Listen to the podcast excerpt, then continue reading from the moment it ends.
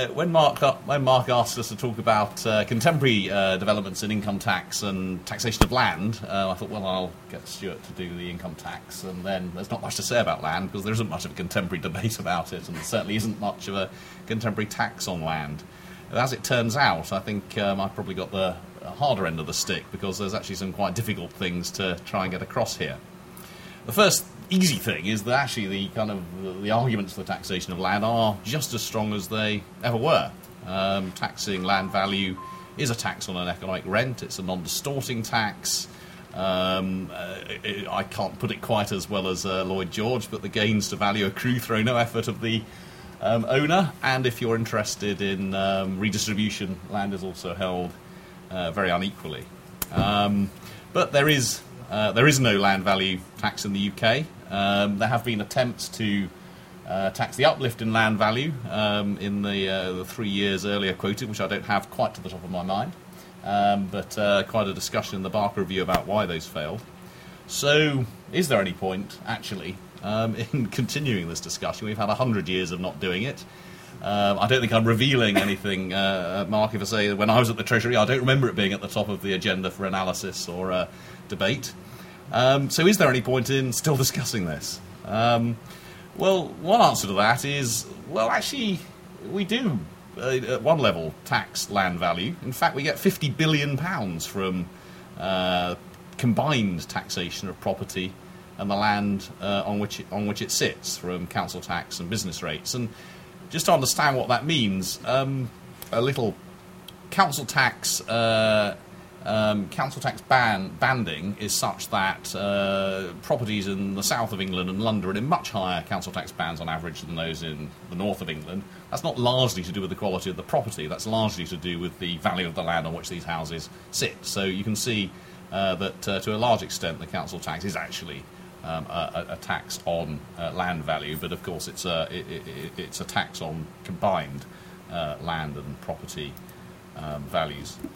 Um, and that, um, well, this is an interesting quote from William Vickrey, uh, course, a Nobel laureate. He says the property tax is, economically speaking, a combination of one of the worst taxes, that part's assessed on real estate improvements, and one of the best taxes, the tax on land or site value. Um, now, we'll, I'll come on to kind of a couple of um, issues with that, because I think there are cases in which uh, tax on property, um, uh, i.e., improvements, is, is, is, isn't such a disastrous tax. But you get the idea. What we have done is we've combined uh, tax on land with a tax on property.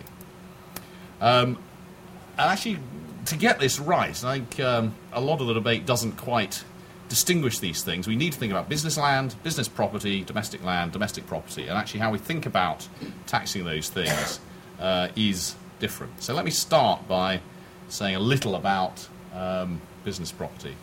A tax on business property um, uh, just distorts decisions that firms make about inputs.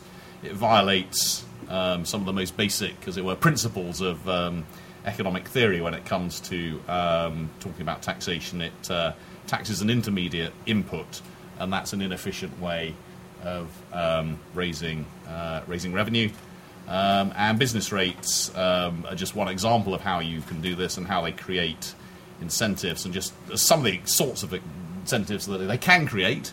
Uh, some of these I, I just Googled um, business rates, and uh, I mean I can't remember something, but anyway, these these are the headlines that came up on I think the first three things uh, that I that, that I saw. Um, it's a, a, very clear example of the way in which, um, if you're taxing uh, the value of the property, then you know, arguably there's an incentive not to build a property or to not knock it down, um, which uh, which I suspect isn't a huge issue, but it gives a uh, it gives a, gives a sense of how uh, how these incentives might operate. Clearly, if you're taxing the value of the land, um, then none of those um, none of those incentives uh, operate. So, the economic kind of case is is obvious. Um, uh, the issue is um, is such a change practical? Uh, the um, to which I can't give a definitive um, answer, but um, it's worth just being clear about what the problems are and whether there are solutions. Um, most market transactions, I mean, the fundamental problem is that most market transactions are for land property packages that uh, certainly in the domestic arena and to some extent, certainly some areas in the business arena, uh, the market in land is relatively thin. That may making uh, determining land value relatively hard. Um, and because it's hard, it's controversial. It's certainly not impossible. It's doable, but it's controversial. And land values are often quite volatile. On the other hand, um, we're not starting from a world in which no one does it or no one's ever done it. Uh, land value taxes, whilst not vastly widespread, certainly operated for long periods in, in, in some parts of the world. Uh, it's not as if we don't have a kind of fairly substantial apparatus in place to um, uh, to work out values of business properties and others at the moment. The Valuation Office Agency already employs 4,000 staff. It's got data on the 1.7 million non-domestic properties. Land Registry has pretty good data on what property and land is owned. Um, I don't know the answer to the last question, but it's not obvious to me that the answer is yes, it would be that much harder. And it's certainly not obvious to me that yes, it would be impossible. I don't think. I mean, I'm persuaded actually that the problem is not fundamentally a technical um, problem, uh, although there would be technical problems in um, in levying uh, in levying a, a, a, land tax. There's certainly scope, at the least, for um, more work on that. So. Um, moving swiftly on to domestic property. In a way, the economics around business property is pretty straightforward. I mean, the practical stuff might be quite hard, but the economics is is pretty straightforward. Um, the economics around domestic property, I think, interestingly, is quite a lot more difficult. Um, uh, that's because there are three things uh, that you need to think about when you're thinking about um, domestic property. The first is um, that it has a consumption value. Um, we uh, we pay VAT when we um, uh, buy a fridge. Uh, we don't pay VAT when we buy a new house. Um, partly that's because houses tend to last for quite a long time. Uh, and actually, the, the, appropriate thing probably to do is might be to tax the flow of consumption services like we tax the, any other consumption. So there's a consumption aspect to housing. Uh, there's obviously it sits on land, so uh, there's a land uh, uh, value tax issue. And property is also um, uh, incredibly important uh, part of the store of value and of savings uh, that we have. So we need to think about taxation of domestic property in, in, in all of these in all of these um, respects. Um, so how, how, how, how do we currently tax domestic property and land? Well, we have a council tax based on um, property valuation of 20 or so years ago. Um, it's a tax that's regressive in property value, that is, the tax rises less than proportionately with the, uh, uh, with the value, and it's capped. Um, though uh, um, uh, we know that Vince Cable, uh, kind of economically appropriately, wants to get rid of that cap. Um, there's no VAT on new housing or on the service flow from housing. Stamp duty is paid on the purchase of property um, in bands which cause jumps in liability. Um, and neither imputed income from owner occupation nor capital gains are taxed for owner occupied property, but they are taxed effectively for uh, rented properties. So actually, it doesn't really meet taxation of property at the moment in terms of thinking about the taxation of the consumption flow. Well, the council tax is the nearest that we've got to that, but it's not ever so near. Um, stamp duty doesn't fit into any uh, rational kind of discussion of the taxation of anything. Um, uh, the and and in terms of the taxation of saving, um, well, there is a huge um, uh, difference in the way that uh, owner-occupied housing and uh, property that's rented out are taxed, and that creates a, a, a number of uh, distortions in the housing market. also, there are distortions in the um, in the in the savings market. Now, of course, we all understand why we end up somewhere like this because um, uh, it's politically difficult to do things very different from this. But uh, nevertheless, I think it's uh, it's actually rather important to understand um, where ideally one might want to end up. So, um, thinking about uh, um, uh, the, the uh, consumption tax issues. Um, as I say, the council tax sort of approximates the value on the tax of housing, a tax on the value of housing. Um, sort of, you know, an ideal system would, would simply have a proportional tax on the consumption value. Other, in, in other words, a proportional tax on the on the value of the uh, on the value of the property. We reckon that uh, um, something of about two thirds of a percent on value would replace council tax on a revenue neutral basis. A, a, a bit higher than that, and you could replace um, stamp duty uh, as well. Um, I mean, that wouldn't. I mean, this is this doesn't get round some of the uh, double taxation of improvements problems. If you kind of make your house more valuable by uh, putting an extension on the back, you pay VAT on the extension, and then you would be paying more on the. Um, uh, you, you would be paying double under this kind of system by paying the consumption tax, exactly as the council tax would operate if it was ever revalued. Um, uh, this is where it's worth thinking about land as well, because in principle it's possible to break out the land part of the value of the property and tax that at a higher rate and tax the um, uh, relative to the uh, relative to the um, relative to the actual improvement. Uh, whether that's um, you know, that, that I think is genuinely more difficult than um, for, for, for, business property, partly because there are just an awful lot more houses. Uh, but but again, not obviously impossible if you were to move to this housing services tax, say, say at 13%, so we're basically saying we want to um, replace council tax with a, a, a, an entirely proportional tax.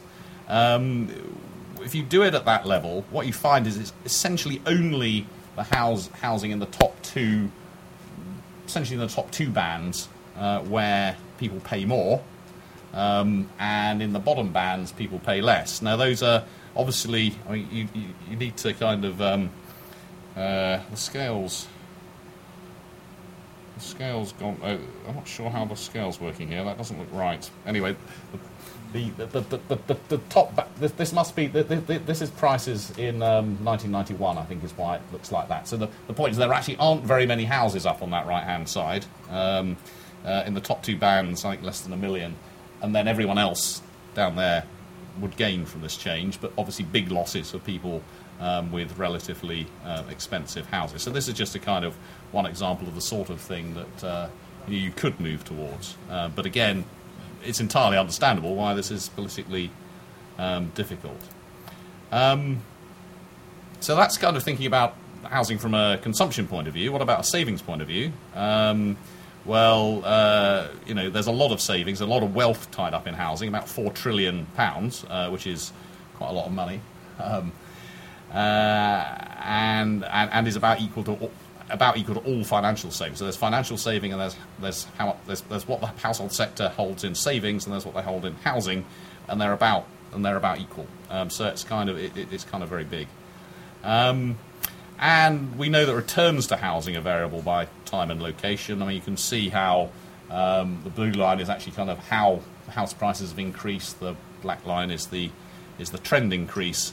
Uh, at the moment, we're not. The, you know, the tax man isn't getting his hands on any of of that, and uh, you know, the result that people who are lucky um, are not being taxed on their luck.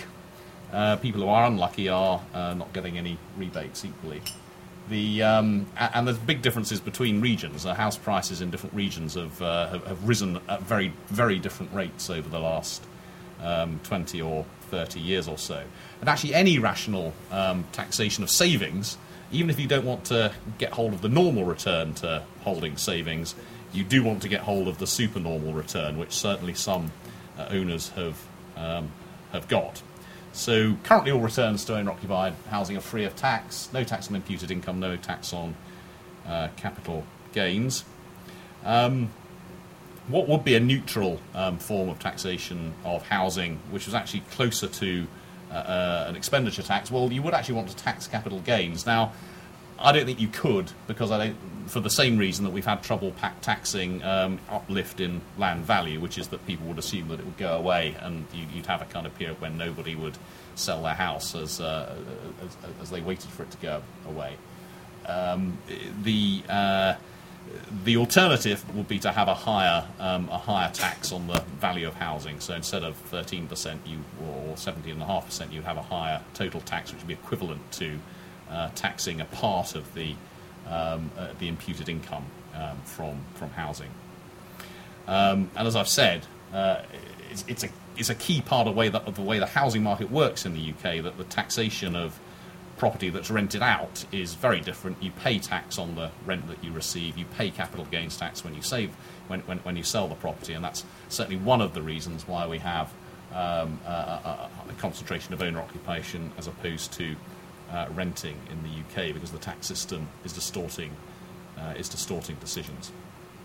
Um, so that was a very, very quick run through some of the issues. I mean, I think the first point to make is it is worth having this discussion about um, uh, taxation of land, uh, partly because the taxation of property at the moment is just so um, very suboptimal, um, and we need to get down to what, uh, what, what, what, what a kind of efficient system would look like, and then think about what the trade-offs are rather than where I think we usually start the debate, which is this is the current system and we can't change it because it's all too difficult. Um, as I say, I haven't even started on stamp duty.